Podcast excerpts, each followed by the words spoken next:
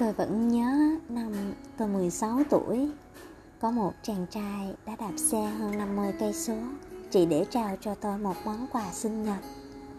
Khiến lúc đó tôi cảm động đến phát khóc. Khi ngồi cùng bên nhau trong lặng thinh và tưởng tượng rằng đó là tình yêu. Nhưng rồi chỉ sau vài tháng hè trôi qua, cả hai chúng tôi đều nhận ra rằng tình yêu đó chưa bao giờ thực sự tồn tại. Chỉ có một tình bạn thân thiết và chân thành, xen lẫn những cảm xúc đầu vụn dại.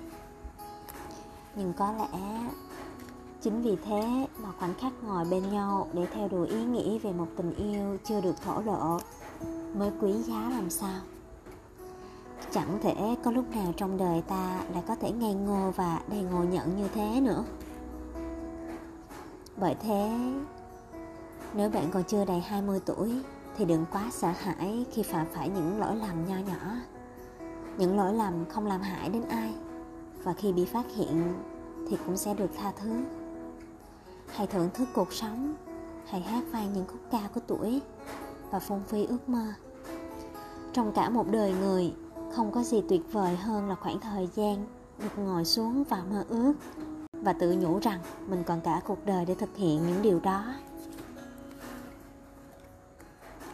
Ôi, những năm tháng thường tiên sẽ không bao giờ quay trở lại.